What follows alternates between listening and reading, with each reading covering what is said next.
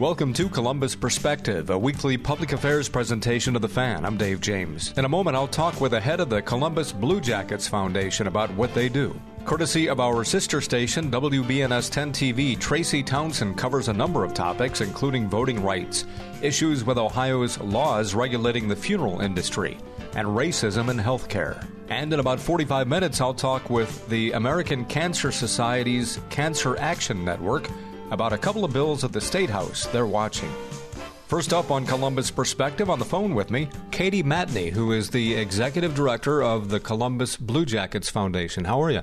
I'm great. How are you? Good. Thanks for talking to us. Everybody knows what the Columbus Blue Jackets are. What is the Columbus Blue Jackets Foundation? So, the Columbus Blue Jackets Foundation is the charitable arm of the team. We were established same year the team was brought to Columbus with the intention by the McConnell family to give back to the community um, as a reflection of the team values. So, we're at the same age as the team, and in that time, I'm happy to share that we've invested $11.9 million in the community. Wow, it's great. And when you look at the website, you can see what a well oiled organization it seems to be with many, many activities and uh, contacts and relationships with the community. Yeah, we love to show up as a good partner for all of our community members. Um, we the foundation primarily does this through four pillars, which is pediatric cancer, specifically distraction through play, health and safety, education through literacy, and of course, uh, growing the game of hockey. Um, so we love to be there for our partners in those ways, as well as other ways through support in silent auctions or our 50-50 raffle ticket sales night, anything that we can do to help Columbus be stronger. A really strong focus on the youth in Columbus. Why is that? That was the priority of the McConnell family again when they established the foundation back in uh, 2001. Um, our mission is to support children aged 0 through 18 uh, to give them a strong start in life. And I think everybody's probably familiar over the years with stories, news stories with uh, team members visiting kids in the hospital. That's certainly uh, one of those areas that that really can touch a community. Yeah, our our players are some of the best in sports. They're so generous with their time um, and they're really personable and easy to talk to. We've been bringing the team to Nationwide Children's Hospital for years as part of our Hockey Fights Cancer initiative, which is actually a league-wide initiative, um, and how we show our support of the cancer community here in Central Ohio.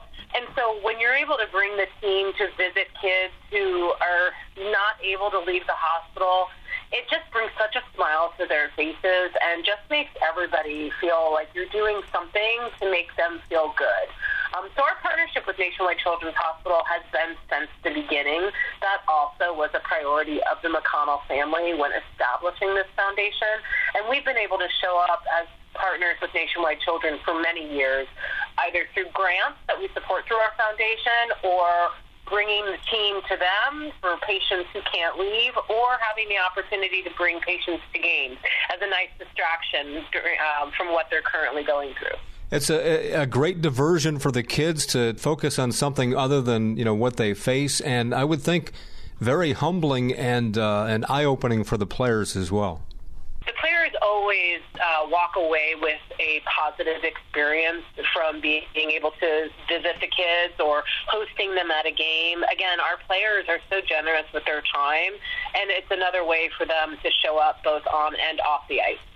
Talking with Katie Matney, Executive Director, Columbus Blue Jackets Foundation. Well, for two years now, we've been going through this pandemic, and that must present uh, some unbelievable challenges for an organization like yours. It's challenge for everyone. You know, when the shutdown happened and you saw that there was immediate needs the foundation wanted to know what we could do, and one of the things that we could do is use our resources that were available to us. So we were able to host auctions that benefited some of our grant partners who were meeting the immediate needs of our community members.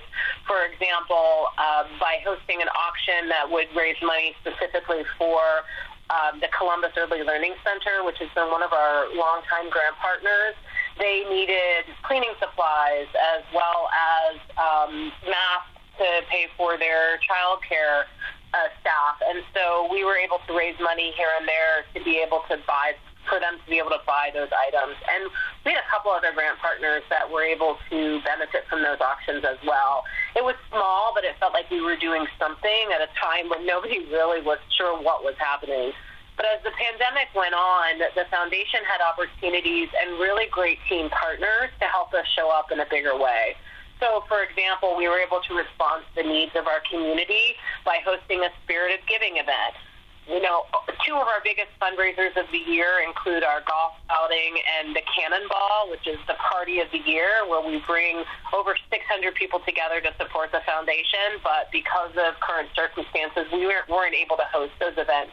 So we had very gracious team partners who translated their gift from an event sponsorship to a direct donation to one of our grant partners who could really use the funding. Um, those partners included ADS, Delta Dental, Energy Transfer, Horizon, and Voorhees. Um, we were able to raise over $55,000 for direct community impact during the holiday season. Um, the Fifth Line continues to support the foundation in ways that we could help our community. One of the ways they did that because you know, without no games, we didn't have our 50-50 raffle ticket sales, um, and our auctions weren't as frequent as they typically are during games. Um, but we sold a charity bag, which was for the, something we had done for the very first time and these were one of a kind bags that included exclusive CBJ and foundation items that raised more than $18,000 for children in central Ohio. So even though the pandemic took us down a path that nobody expected us to, the team partners and the community continued to show up for the foundation so that we could in turn show up for our grant partners once things uh, begin to return to whatever the new, new normal is going forward, and, and there's many more events that are back in person, are some of the aspects of the virtual world things that you'll hang on to and retain that you've learned can work for you? I think so. I think there's a silver lining to the pivots that we had to make during the pandemic. One of those has been the ability to purchase 50-50 raffle tickets online. Mm-hmm. It's something that fans could do prior to the pandemic, but once that was the only way that you could buy tickets, I think a lot more people started to do it that way, and that will continue regardless if you're in the arena or not. So I encourage folks to look into that as a way for them to buy their 50-50 raffle ticket without leaving the comfort of their home. When the Columbus Blue Jackets Foundation gets involved in new endeavors, is that more often your organization reaching out to start something, or might it be uh, somebody in the business community or a charitable organization that's reaching out to you? It, it, they can show up in, um, as an opportunity in a variety of ways. Our traditional path is when we open our application process in the spring. Nonprofit partners who have a program that aligns with one of our four pillars um, can submit applications for funding, in which time the foundation team will review them and then submit them to our board of trustees for consideration and approval. Um, that's a traditional path that's usually taken, but oftentimes there are just organic projects that are the right thing to do to be a part of. And so we like to take the opportunity to make it work where we can so that we can be part of exciting things in Central Ohio. Talking with Katie Matney, Executive Director of Columbus Blue Jackets Foundation. So, uh, in terms of the pandemic and, and how you're trying to schedule things going forward in 2022, where are you at on that right now? Or do you not even know yet? You know, we're um, being optimistic and while being realistic. So we want to be able to bring people together just like everybody else does, but we need to do that at a time that's right. We have some events um, that would be great to be able to bring everyone together, but we want to make sure that we do it safely. Um, of course, moving forward, we're planning with best case scenario that we'll be able to bring, bring a big group together, um, but also I think we've all learned the importance of pivoting when we need to to keep everyone safe. We were able to host our golf outing this past September, which has been a huge fundraiser for the foundation and also a really great day. Um, we were able to sell tickets to this event and have our players there to be part of foursomes um, because we were outside we were able to host a really fun day that just happened to have really great weather at Double Eagle Golf, Club.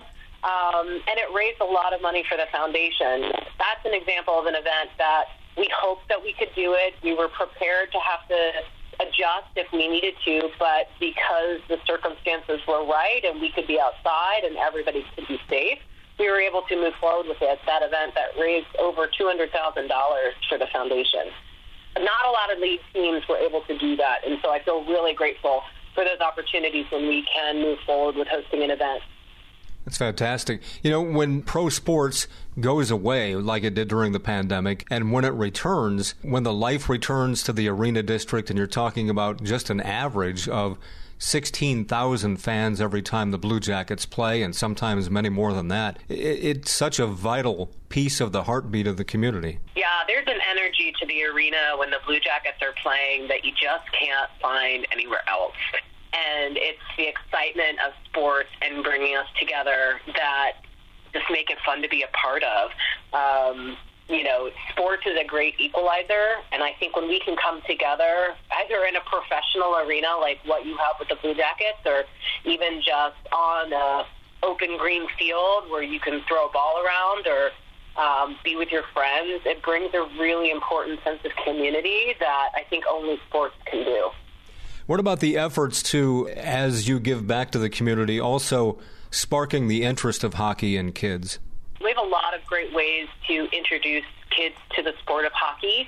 And as I mentioned earlier, one of our pillars is growing the game of hockey here in Central Ohio for example, 20 years ago when the team was brought to Central Ohio, we had about 150 youth hockey players in Ohio that were playing the sport. Now we're over 3,000 wow. when you consider all of the adult leagues and the youth leagues that Central Ohio has here playing. Um, the team's uh, initiative and that works in partnership with the league is to offer six enhanced programs, including goal, including learn to play that puts sticks in the hands of kids who might not usually have the opportunity to play the sport because of a variety of reasons. But when they have the when they're introduced to it and they play street hockey and they learn to love it, it's a great way to put them into the pipeline to someday get them on the ice and someday get them competing. That's great. Uh, talking with Katie Matney, Executive Director of Columbus Blue Jackets Foundation. Anything else you'd like to add? We really the foundation really appreciates the support of our fans and members of Central Ohio when they purchase a 50-50 raffle ticket or participate in our auction. Um, they're supporting the foundation. Those are dollars that go to support those nonprofit partners who align with our pillars. Um, another way that the foundation loves to give back is through our high school scholarship, hockey scholarships that we currently have available. Um, there's actually two. One is the John H. McConnell Scholarship that was made in memory of our founder, John H. McConnell. And then there's also the High School Hockey Scholarship. For listeners who are interested, the application is available to consider applying um, for any qualifying senior. Um, they can be found on our website, bluejackets.com slash foundation. Okay, and for folks uh, who are interested in the activities that you take on throughout the year, what should they be watching for coming up? They're always encouraged to go to our foundation website, bluejackets.com slash foundation. When they're on there, they'll learn more about our pillars and specifically the nonprofit partners that we fund. Um, they'll be able to see applications for those scholarships as well as our past community report. In terms of what lies ahead, like I mentioned earlier, we're optimistic that we'll be able to bring folks together um, for a spring event. Um, we're also having conversations with our alumni association where they're host- hoping to have an event that'll benefit the foundation as well. And then we have our nonprofit grant application that'll open in mid-April, um, and we encourage folks to take a look at it and see if it's something that they're interested in, and then reach out if they'd like to have further conversations about it. Um, additionally, if folks are having a fundraiser to benefit their foundations or their nonprofits and are interested in memorabilia, we have an in-kind donation form on our website that they can look at as well. You can follow us on social at CBJ Gives Back to hear more about what's going on. Outstanding. Katie Matney, Executive Director, Columbus Blue Jackets Foundation. Uh, thanks so much for your time today. Thank you for your interest. I appreciate it. Hello, I'm Todd Markiewicz, Vice President and General Manager of Radio Ohio, which owns 97.1 The Fan. We're an equal opportunity employer dedicated to providing broad outreach efforts regarding job vacancies within our company. We seek the help of local organizations in referring qualified applicants. Organizations that wish to receive our vacancy information should send their request to the attention of Human Resources, Radio Ohio, 770 Twin Rivers Drive, Columbus 43215. If you'd like to view our current job openings, please visit our website at 971thefan.com and thanks for listening. We don't want you on our team. You're too slow and fat. This is weight bias. I'm worried about your weight. Don't you care what other people think? Millions who live and are affected by obesity face weight bias every day. You're not the right fit for this job. Unfair judgment by others. Just stop eating so much and exercise some. You lose all this weight. These people often blame themselves. It's just me. Nobody likes me. I do exercise and eat right. And I talk to my doctor. Weight bias hurts. Everyone deserves to be treated with dignity and respect. Your words and actions matter. Let's stop weight bias. Let's work together. Be part of the solution. Go to stopweightbias.com and learn more. A public service message from Obesity Action Coalition. Müzik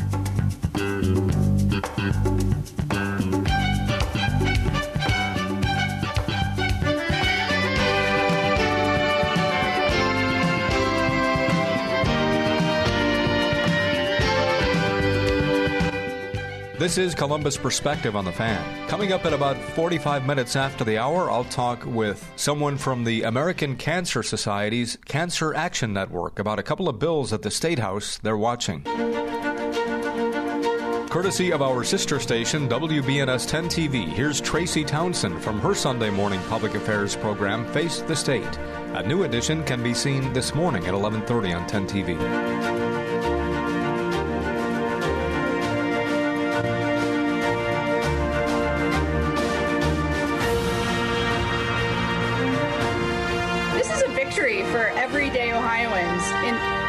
Been suffering uh, under partisan gerrymandering since the 1970s. It's back to the drawing board for Ohio lawmakers, and the clock is ticking to pass new district maps. And the U.S. Supreme Court blocks part of the Biden administration's vaccine mandate. What Ohio Attorney General Dave Yost has to say about the decision. And federal help is on the way for Ohio hospitals. Why doctors and nurses say they couldn't be more stressed. Thank you so much for joining us for Face the State. Today, I'm Tracy Townsend. The Supreme Court of Ohio ruled the new redistricting maps for Ohio's House and Senate districts must be redrawn, and lawmakers only have a matter of days to do it. In a 4 to 3 decision, the court ruled the maps are invalid because they don't match voter preference. The maps set the boundary lines for the 99 House seats and 33 Senate seats. They will be used for the 2022 elections. Still, the plaintiff in this case, the League of Women Voters, is happy with the ruling, but says the fight is not over yet we're asking everyday Ohioans to call the commissioners and tell them what they want their map to look like. Uh, ask for fair maps. Um, and we will be at all those hearings. Um, and then if the map that is adopted is unfair, that's presented to the Ohio Supreme Court, we will work with our experts and legal team to make that case to the Ohio Supreme Court that that map still doesn't meet muster. We talked with Lieutenant Governor John Husted right before the decision came down. He said the state will comply with the decision. I was a close observer to what was happening. Uh, governor and I really tried hard to bring the Democrats and Republicans together to come up with a bipartisan compromise. Uh, it, it, it proved at the 11th hour not to be possible. Governor Mike DeWine sent us a statement saying he will work with the commission on revised maps that are consistent with the court's order. 10 TV's Kevin Landers asked the governor about this issue at the end of last year. Congressional redistricting maps that you signed into law raises questions about whether you're really interested in what's better for the greater good of Ohio, Ohio or just your party ma- maintaining political control. As governor, what makes sense about these maps to you? Well, in regard to the state legislative act, maps and in regard to the congressional maps. If you look at what was presented, and you look at what the Constitution required, um, the maps that were presented by Republicans better complied with the Constitution. Things such as, you know, uh, cutting down on the number of counties that are split up uh, and other things in there. So if you look at that, that's that's why you know I signed the bill, for example, in regard to the, the uh, congressional uh, seats. U.S. Senator Sherrod Brown referenced the state Supreme Court decision when he was talking about voting rights as a whole, an issue that was in the national spotlight this week. It's really important that Congress stand up for voting rights. I, I think what's happened is far too many politicians, and a whole lot of them in Ohio have decided that that they should choose, politicians should choose their voters rather than voters choosing their elected officials. You saw the best example of that this week, where a Republican Chief Justice of the Supreme Court said no to the arrogance of redistricting, of gerrymandering, said no to the arrogance of politicians who think they should choose their voters rather than voters choosing their elected officials. And um, that's why it's important nationally that we pass voter st- voting standards so that politicians who don't mean well in these cases, who are all in search of more power, and that's not uncommon in this business and in this city, um, that that you know that, that that it's important that that we that, that voters get to choose their elected officials rather than the other way around. Congresswoman Joyce Beatty traveled to Georgia with President Biden to promote voting rights legislation, and she gave a passionate speech on the House floor, pushing for the Senate to move forward with the bills.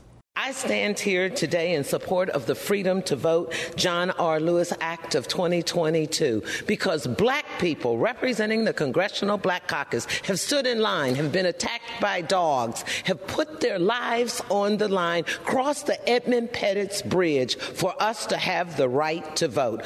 What's happening at a national level is also sparking conversations about Ohio's voting laws. 10 TV's Richard Solomon explains what lawmakers in our state are trying to accomplish. You can always learn a lesson even in a place where you least expect to learn it. It's called uh, back in the day, something that people can always reflect back to. In Al Edmondson's barbershop, a cut above the rest in Columbus, all you have to do is look up people took advantage of voting. There would have been lines of people waiting to go into the um, King Arts complex. The message of using the 15th Amendment is something Edmondson preaches that roars louder than his clippers. He's helped numerous people in the community get registered to vote and get to the polls through the Styling for Democracy Now Vote program with the Ohio Secretary of State office. We're preaching to the younger generation is that your vote does count. He's kept an eye on two key national voting rights bills one would update the 1965 Voting Rights Act and demand states with a history of discrimination to remove and change election laws. The other would require all 50 states to offer at least two weeks of early voting. Voting should be easy anyway. Anything that can help make the voting process for everybody, I'm for it. But House Bill 387 aims to change voting laws in Ohio. If passed, the bill would require voters to have a state issued photo ID in order to vote. It would also eliminate no excuse absentee voting and prohibit the use of ballot drop boxes. We reached out to some of the state representatives who sponsor and support the bill, but we haven't heard back. Mindy Hedges, a member of the League of Women Voters in Ohio, says so many have fought for the right to vote. She believes this bill could make that right harder. We have to allow everybody the opportunity to vote. And if you don't give them uh, options to make it easier, then they give up and giving up is not an option. For Edmondson, he hopes to look at this mural one day and see it again in the community. It would represent how people knew that their vote counted and they were willing to wait and wait and wait as long as they could. In Columbus, Richard Solomon, 10 TV News. The last action on House Bill 387 was back in September when it was referred to the House Government Oversight Committee. The U.S. Supreme Court partially struck down President Biden's federal COVID 19 vaccine or test mandate. Large businesses will not be required to mandate employees get vaccinated or tested weekly. However, the vaccine mandate for certain healthcare workers remains in place. Ohio Attorney General Dave Yost is one of many who filed a suit against the mandate. Yost says the ruling isn't exactly what he wanted, but he has to abide by it. The takeaway here is uh, that these are not political decisions. These are legal decisions that turned on the justice's best interpretation of the legal uh, questions presented to them.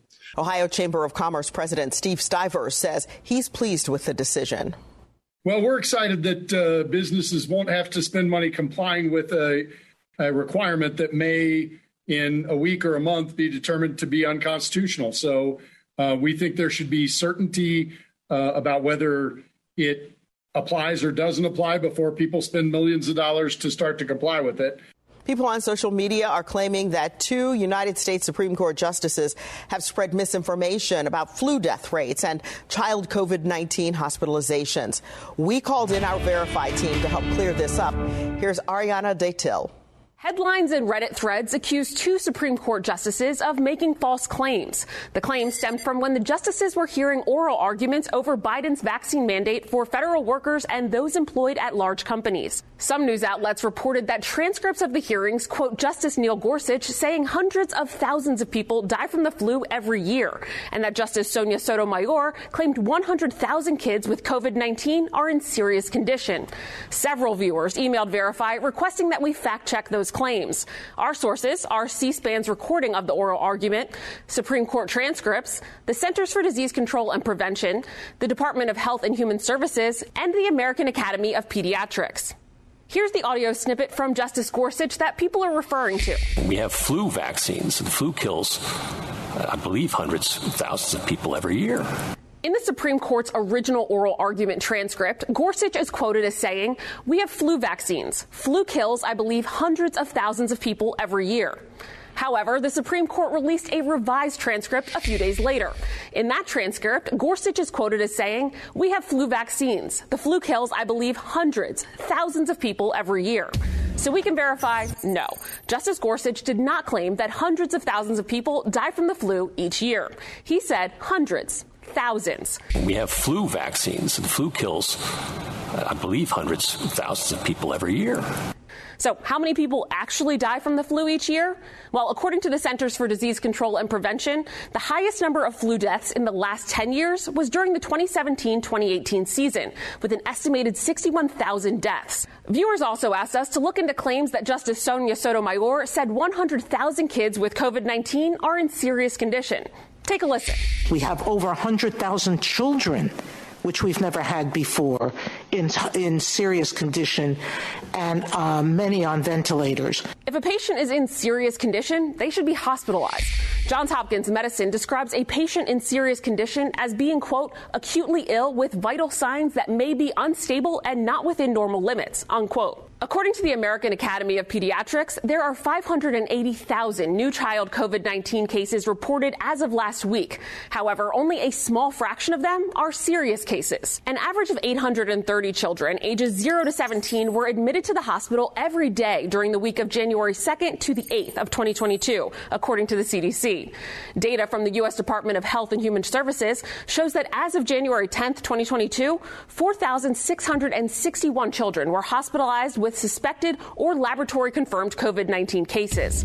So we can verify Justice Sotomayor's claim is false. There are not 100,000 kids with COVID 19 in the U.S. in serious condition. With your Verify, I'm Ariane Till. Have a claim you would like us to verify? Let us know. Email verify at 10tv.com. Come, how the state plans to use $115,000 to fight human trafficking, plus a disturbing discovery inside an Akron church. It's raising questions about Ohio's laws on cremains. There are no words to describe it. The isolation, the boredom, the loneliness. If you're wondering where your teenage son or daughter's spirit went, you're hardly alone. The past year has been devastating, especially for them. But here's the good news they might just find it again playing high school sports. Workouts that stimulate, teammates and coaches that care, the sense of belonging so many of us have been missing lately. That's what school sports are all about. The sense of achievement is real, and the camaraderie is hard to beat. Coping with uncertainty is difficult, but school sports can help the teenagers in your family start feeling like themselves again. Encourage them to give it a try. High school sports, it's so much more than a game. This message presented by the Ohio High School Athletic Association and the Ohio Interscholastic Athletic Administrators Association. This is Columbus Perspective on the Fan. Back to Tracy Townsend, courtesy of 10 TV. We continue our coverage of the man accused of running an illegal funeral business in Ohio. The remains of 89 people were discovered after the state filed a search warrant on an Akron church run by a Columbus man. 10 TV's Kevin Landers is following the Shante Hardin case and explains what new charges Hardin will face and why this is raising questions about our state's laws on cremains. These photos are from inside the Greater Faith Missionary Baptist Church in Akron, where Shante Hardin was once pastor. A woman who identified herself as an urban explorer took them and provided them to 10 TV. She says while she was taking photos of the vacant church, she noticed a door was open and went inside. Later, she told investigators she saw boxes of suspected cremated remains of people. Based on what she told investigators, a search warrant was filed and executed. Investigators discovered the cremains of 89 people. The state believes Hardin committed the crime of abuse of corpse. I spoke with Hardin's attorney about the cremains. He said they came from a prior funeral director who has since died, and Hardin knew the cremains were inside when he took over the church. I think it would be different if he discovered them. When they're given to him, uh, I don't think he probably has a chain of title to him, but he was holding them for acquaintance and didn't think too much about that. And I'm sure he didn't think they were going to be there six years later. Under Ohio law, there is no requirement for a funeral director to notify anyone about the unclaimed remains. There are no rules in Ohio that state where cremains can be stored. Funeral directors are not required to tell the state if they have cremains, according to the state's executive director of the Board of Embalmers and Funeral Directors generally speaking, I'd assume that there's going to be nobody showing up and it probably is time to put them in the ground. Investigators found the boxes of cremains placed in white cardboard boxes and plastic bags, and some of the boxes reflected dates back to 2010. The name Tri County Cremation Service was on the boxes.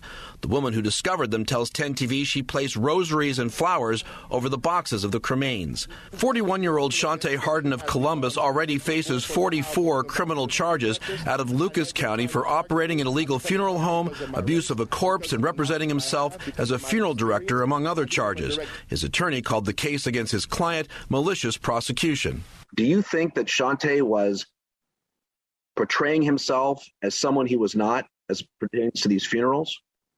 If, if you're going to the issue is was he telling people he was a licensed funeral director? Of course not. Do I think those people are lying? No. They come to Shante at a terribly emotional time in their life. Their loved one has just died and they, like most of us, don't know anything about the funeral business. And they assumed and expected to hear that he was a funeral director, and whatever he said, that's the way they interpret it. They're not lying, they're just confused. And again, that was 10 TV's Kevin Landers reporting now. Under federal law, if a funeral home has unclaimed cremations of a veteran, the funeral home is supposed to call the Department of Veterans Affairs, where the remains are supposed to be buried at a veteran cemetery at no cost. We know of at least one of the remains found at that church was a member of the U.S. Air Force who died back in 2020 so called John schools are coming to Ohio. Attorney General Dave Yost announced this week that $100,000 will go toward creating a guide for courts and communities to teach sex buyers the ugly truth about human trafficking. Sex buyers need to understand that they are the reason for the existence of the human trafficking market. We all know the rationalizations that perpetuate this sexual oppression. It's just a business transaction between a willing buyer and a willing seller. It's a quote unquote victimless crime. She's participating voluntarily, it's just her job. Sex buyer education torpedoes those lies and shows the buyers of sex the ugly truth about the market that they encourage and support with their actions and their dollars. Forces them to look at the drug addiction, the violence, the child abuse, and the degradation that they're responsible for. We lay it all at their feet. This comes after the passage of House Bill 431, which created legal sanctions aimed specifically at sex buyers, including stiffer fines and a requirement that offenders attend John School. Columbus Crew is getting ready for sports betting to go live in Ohio. The crew announced that it will partner with global sportsbook operator Tipico. This is all pending license approval, but if it goes as planned, crew fans will be able to bet through the Tipico app when sports betting again goes live in our state. The governor signed sports betting into law late last month. As the Omicron variant of COVID 19 continues to spread through Ohio, more help is on the way for hospitals here. How the Biden administration is helping and the role you might be able to play in the solution.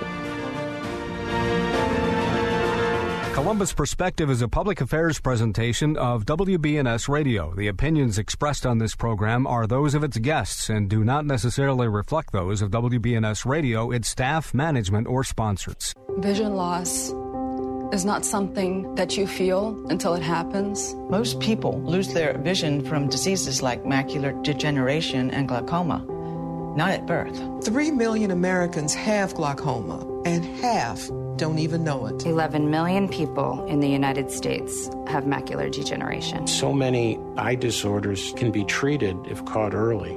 Make a plan today to get your eyes checked. Visit brightfocus.org to learn more. This is Columbus Perspective on the Fan. Back to Tracy Townsend, courtesy of 10 TV. The state of Ohio is on a list of states to receive federal help to fight COVID. 10 TV's Brian Somerville explains why this is needed and what you can do to do your part. President Joe Biden announced six states, including Ohio, will be receiving federal help to alleviate record shattering hospitalizations due to COVID 19. This support will help them open closed beds and be able to accept more transfers. Ohio Department of Health Director Dr. Bruce Vanderhoff says a team of 20 U.S. Air Force medical professionals will arrive at the Cleveland Clinic, an appointment that could last a couple of months. Adding the extra staff, he says, will benefit the entire region, helping to supplement the efforts already in place by current staff, as well as the National Guard that Governor Mike DeWine requested last month. The biggest issue, the president says, those who are vaccinated tend to have mild to no symptoms at all, while the unvaccinated are 17 times more likely to get hospitalized. As a result, they're crowding our hospitals, leaving little room for anyone else who might have a heart attack or an injury in an automobile accident or any injury at all. Dr. Vanderhoff saying COVID has already claimed the lives of more than 30,000 Ohioans. He urges everyone to continue to take it seriously, to get vaccinated, and to wear masks. COVID 19 is not going away, and Omicron is not just a little cold for everyone. Brian Somerville, 10 TV News. The other states getting help Michigan, New York, New Jersey, Rhode Island, and New Mexico. As hospitals battle COVID cases, there is another battle brewing across the state and the country. We're talking racism and discrimination in healthcare. Leaders from across our state came together to address the issue. 10 TV's Brittany Bailey reveals what they discovered. COVID may be top of mind in hospitals across our state, but that may not be the only challenge. There's more than sufficient evidence to classify our healthcare systems, including our hospitals, as racist and demonstrate that racism has been intentionally institutionalized and continues to manifest in, dis- in disparate and negative outcomes for marginalized populations in this country. Four groups, including Universal Healthcare Action of Ohio, teamed up to survey more than 800 people about discrimination discrimination in healthcare. Over and over again, uh, most um, uh, those in the community um, suggested and even spoke to experiences that proved uh, reasons for distrust and a need to repair the breach. Uh, between uh, the hospital systems and the community, um, and to establish a better pathway uh, of outreach, more than just symbolic or ceremonial, but substantive. In the survey, black people were more likely to report discrimination, a lack of respect, poorer service, and having symptoms dismissed.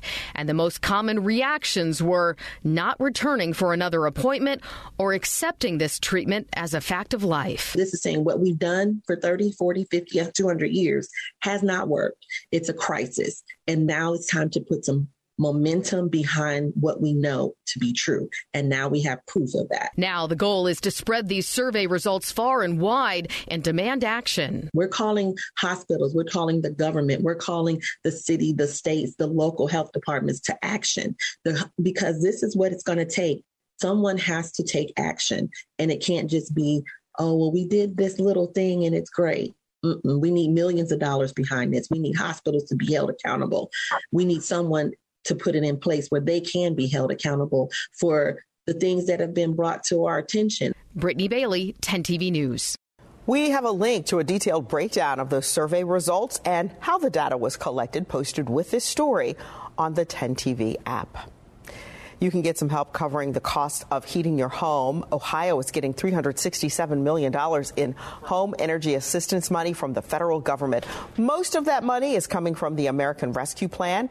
You could qualify depending on your family income or if you've had COVID 19 in the last 12 months. State Representative Dontavius Jarrells from Columbus says this is an important change from years past we understand that with COVID, there's so many families who have had to miss work, um, you know, or they have they have a loved one who was sick and they had to stay home because they were in proximity of someone who had COVID. And so when we think about individuals who are uh, impacted by COVID, we wanted to make sure that, well, I would say the federal government wanted to make sure that we are providing assistance to those families who need it the most. There is a chart actually, if you go to development.ohio.gov um, uh, with and you click on the HEAP uh, tab, you will get access to every uh, uh, breakdown of family unit, but also how much money are you going to receive and how to actually apply for this assistance. I encourage every person, every person who qualifies to please take advantage of this program. It is going to make a difference for you. It's going to make a difference for your family. And we want every family to stay warm this winter. To find out if you are eligible, go to 10tv.com slash featured links. Thank you all for being here with us today. Remember, if it affects you and your family, we're here to make sure those accountable face the state. That's again Tracy Townsend, courtesy of our sister station, WBNS 10 TV, from their Sunday morning public affairs program, Face the State. A new edition can be seen this morning at 11:30 on 10 TV. Before I was adopted, I felt like nobody wanted me. I felt like my life was already over. At a certain age, they don't want you. You're troubled and stuff. Even if I wanted to be adopted, who would adopt a 17 year old? Inside, I knew, like, I'm not a troubled kid. I know what I'm in for, why I'm here. My biggest fear was that I would age out and not know how to be sufficient on my own. I had nightmares every single day at my birth mom's house. It was just really scary for me living there. I was scared, I was lost, and I felt hopeless. I felt like, don't I deserve to feel happy and loved? I just wish I'd gotten adopted sooner. Unfortunately, the number of children waiting to be adopted from foster care is on the rise. The Dave Thomas Foundation for Adoption is the only public nonprofit charity in the U.S. focused exclusively on foster care adoption. You can help.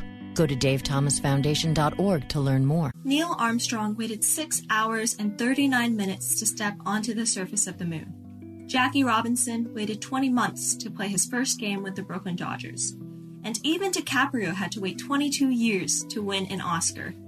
You can wait until your destination. Don't text and drive. Visit StopTextStopWrecks.org. A message brought to you by the National Highway Traffic Safety Administration, Project Yellow Light, and the Ad Council.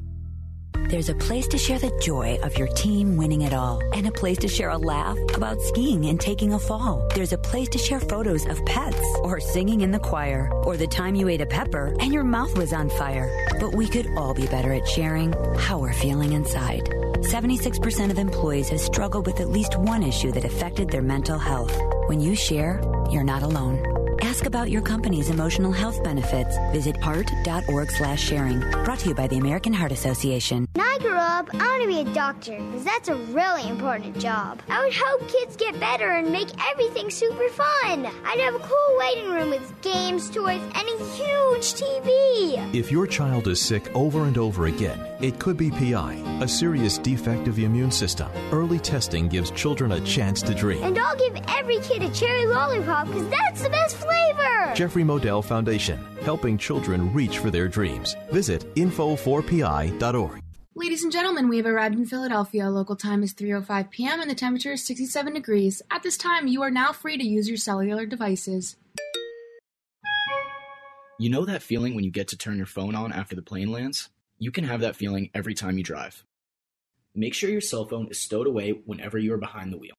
Visit StopTextStopWrecks.org. A message brought to you by the National Highway Traffic Safety Administration, Project Yellow Light, and the Ad Council. This is Columbus Perspective on the Fan. Hi, this is Dave James, and joining me on the phone is Leo Almeida, who is the Ohio Government Relations Director for the American Cancer Society Cancer Action Network. How are you? Good. How are you? Good. Thanks for talking to us. Tell us what the uh, Cancer Action Network is. We are the um, policy affiliate of the American Cancer Society. Um, so we work on a variety of issues um, from uh, local, state, and, and federal government um, that impact cancer patients and survivors.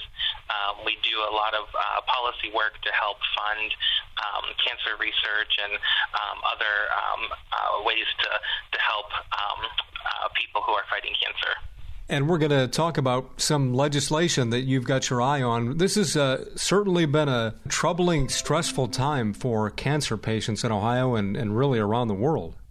Yeah, absolutely. I mean, right, everyone is is um, you know taking careful precautions around um, the COVID pandemic um, in their own personal daily lives, but especially for cancer patients, it's very concerning, um, and even cancer survivors, not just cancer patients. Um, anyone with a um, a condition that makes them immune compromised um, has to be very careful because if they do um, contract COVID 19, um, it can be really, really detrimental to, the, to their health and um, could. Uh, you know, unfortunately, find them in the hospital and even facing um, a really critical condition. And that's one of the things, you know, that whole the whole mask debate, uh, wearing a mask and everything, is you can be around folks like that, and there would be no outward indication that they're compromised. That's right. Yeah, you know, wearing a mask, um, especially if it's you know an N95 or uh, any other type of specialty um, facial protection, um, certainly helps you know lower the risk of spreading COVID-19. Um, and you know everything that we've been hearing since the beginning of the pandemic, right? Washing your hands, staying um, six feet apart from people if you, you don't don't need to be you know close to them. All those things can certainly help us protect cancer patients. What are some of the things going on at the state house that you're watching? Um, so a couple of things. One um, is House Bill 135. Um, we call this the copay accumulator bill. Um, for us, this is really important because uh, we see a lot of uh, cancer patients and survivors who um, unfortunately have a large out-of-pocket cost for um, treatments and for um, their prescription drugs. And so, um, you know, we're seeing some some folks um, who are looking at, you know, 100 to 500 dollars even for um, a copay for a monthly prescription. Um, that's really expensive, right, for some people, and um, unfortunately, they need you know those those monthly um, prescriptions, and so uh, some of them have the ability to take advantage of something called a, a copay um, coupon. Uh, from the manufacturer of their prescription. Um, the copay coupon essentially covers the cost or lowers the cost of their copay. So let's say, for example, it's a $100 copay for someone's uh, prescription. Um, the copay card might make it only $10 a month. Um, so they're you know saving $90 when they go to to purchase that that monthly prescription unfortunately, um, that doesn't count towards their deductible or out of pocket costs um, with their insurance provider in most cases. Um, so uh, once they, they reach their maximum, they're still having to to pay that um, later on down the road. Um, so this bill will essentially allow for copay um, cards and, and coupons um, to benefit the patient. Um, so if they use one of those, it will count towards their deductible right away. You know, if you think about, um, you know, we just started a new calendar year, right? So everyone's deductibles reset. If you, you know, let's say you have a thousand dollar deductible, you'll reach that deductible much quicker, right? If your copay card um, also counts towards that deductible. If if this bill passes, it will reduce um, financial burden of prescription drugs for patients um, because those those coupon cards are still it's still helping to provide the out of pocket expense, right? Um, but the patient then has the additional benefit of it applying towards their deductible. In the uh, information that you sent uh, prior to the interview, you mentioned that this passed out of committee clear back in March of last year, but it hasn't been brought to the floor. Why would that be? That's a great question. Um, you know, we are certainly trying to figure that out. Um, you know, it, not only did it pass committee uh, in March of, of last year, but it passed unanimously.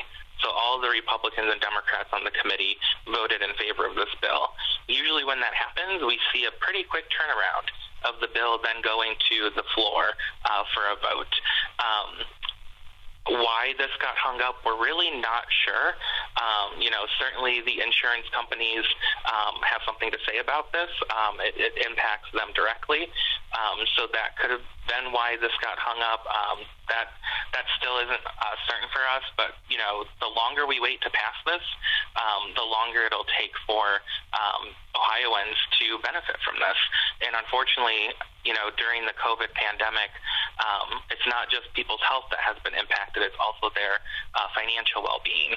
Um, and we have Ohioans who are on very expensive prescription drugs who are making decisions about whether or not to put food on the table for their family or to fill their monthly prescription. Talking with Leo Almeida, he is the Ohio Government Relations Director for the American Cancer Society Cancer Action Network.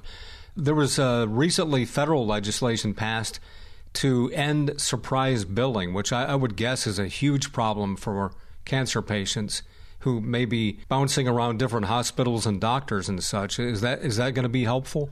Uh, yeah, absolutely, right. Um, so, especially when we think about uh, cancer patients, but anyone with um, a serious uh, condition or a chronic condition, um, they spend a lot of time in the hospitals. They spend a lot of time uh, paying for uh, medical appointments, um, and so the surprise billing measure would be very beneficial to not only cancer patients but all of all of the people who are facing these types of conditions and somebody who long term is battling cancer, they, they can just get snowed under a mountain of paper that, you know, some of it is a bill, some of it looks exactly like a bill, but even says on it that it's not a bill. But, you know, if, if you're getting flooded with all that information, it's just overwhelming at the same time you're battling a disease. Yeah, absolutely. And I mean, you know, if you think about someone who's currently going through um, uh, cancer treatment, um, they're probably exhausted physically, right? Sure. Um, just getting through the treatment. Um, the last thing they want to do is to have to, you know, pore over medical bills and paperwork to read, you know, line by line uh, what expenses um, have to be paid for and covered. Um, and if, you know, hopefully they, they have a caregiver that can help them do that. But their caregiver's main priority is you know their, that person's health, um, and so they're going to also have to factor that in, right? The time that they have to then spend on on uh, looking over medical bills. Right. Uh, what else uh, is going on at the state house that has your interest? Yeah, another issue that we're following carefully um, uh, is uh, House Bill 218 or um, any of the other uh, vaccine bills that have been introduced. There's been quite a few of them. The most recent one was House Bill 218 that, that passed the House right before um, the, the holiday break. Um, you know, we uh, care very much about protecting cancer patients and um, in a lot of different aspects, but one of the most important places that we have to protect, protect them is at the Hope Lodge in Cleveland. Um, the Hope Lodge is a facility owned by the American Cancer Society um, where we provide um, uh, free lodging uh, for cancer patients who don't live in the Cleveland area and need to um, stay in the Cleveland area to receive their cancer treatment from one of the facilities in, in Cleveland. Um, and so the the cancer patient and their caregiver can stay at the Hope Lodge. Um, if House Bill 218 passes, we then are not able to require um, our staff at the Hope Lodge to be vaccinated, uh, which is something that we absolutely have to do in order to protect um, the cancer patients who stay with us. Um, but it's not just the Hope Lodge. Um, all different aspects of um, places and things that cancer patients need access to, like their doctor's office, a clinic, going to the pharmacy, the more people around them that are vaccinated, the less likely um, that they would be uh, contracting COVID 19. And so the more that we can encourage people to get vaccinated, the, the more um, safety net we can create for our immune compromised patients this bill would essentially say that no uh, business and no um, public or private entity that provides um, a service to the public would be able to require you to be vaccinated or show proof of vaccination. Have you gotten any indication from the governor whether he would sign legislation like that if it came to his desk? Um, we have heard in the past that he uh, would not support this, um, but you know, it, it's hard to say exactly um, what the bill will look like in its final version. I mean, this House Bill 218 originally started as um, a bill that wasn't about vaccines at all. Um, I think it was about um, extending hours of operation for bars during a state emergency order. Hmm. Um, that language was completely stripped out of the bill, and the vaccine language from a previous bill was added in. Um, so who knows what this bill will look like once it's finally sent to the governor's desk. But we hope that if it does make it that far, that he would certainly veto it um, out of um, a need to protect Ohioans. And even then, not out of the woods necessarily, because uh, the Republicans at the state house have gotten some uh, legislation kind of related to this past him. You know, we've seen a lot of policies being passed um, related to the pandemic and um, tying the hands of the governor, unfortunately, um, due to previous executive orders at the beginning of the pandemic. Um, and that's unfortunate to see, right? We believe that every level of government, every um, uh, public office holder should be working towards improving the ways that we can um, protect um, Ohioans, protect cancer patients, and get through this pandemic. The the more policies we pass that hinder vaccines or any other ways that we can reduce the spread of COVID nineteen will only prolong the pandemic.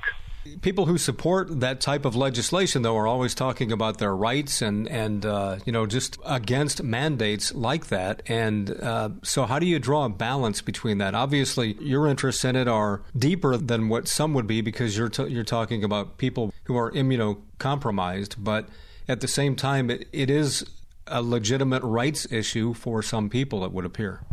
Sure, yeah, and there's always different ways of looking at policies, right, that come through the state house, um, and everyone's going to take their their own position. Um, and we live in a free country, right, where we have lots of, of freedoms and are fortunate to have those. Um, but freedoms and your your rights stop when they start to harm other people, right? Um, you know, the, the best analogy I can give is that I would love to have the freedom to drive however fast I want down the highway but if I speed, that puts other people in danger. And so I'm not allowed to speed, right? I have to follow the speed limit. If I don't, then obviously I get pulled over and get cited and things like that. So we put policies in place to uh, protect the well being of the general public. Talking with Leo Almeida, he is the Ohio Government Relations Director for the American Cancer Society Cancer Action Network. Anything else you'd like to add? Um, you know, obviously this will be a busy year at the State House um, and uh, also a busy year for uh, those running for office since we have a statewide election. Um, so time is limited at the State House this year. Um, most of the members of the House and Senate are going to want to spend time in their districts.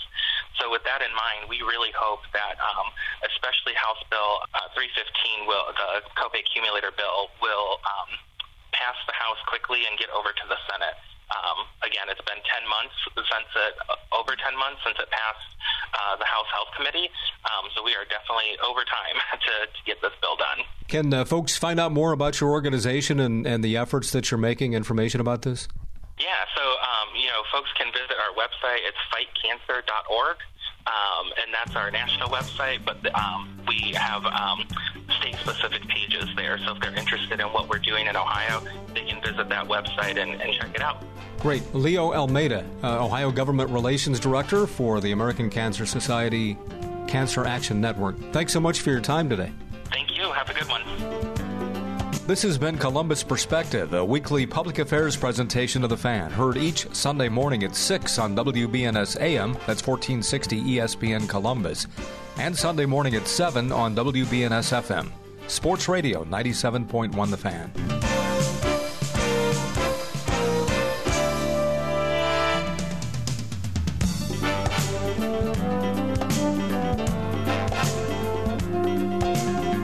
Join us again next Sunday for Columbus Perspective.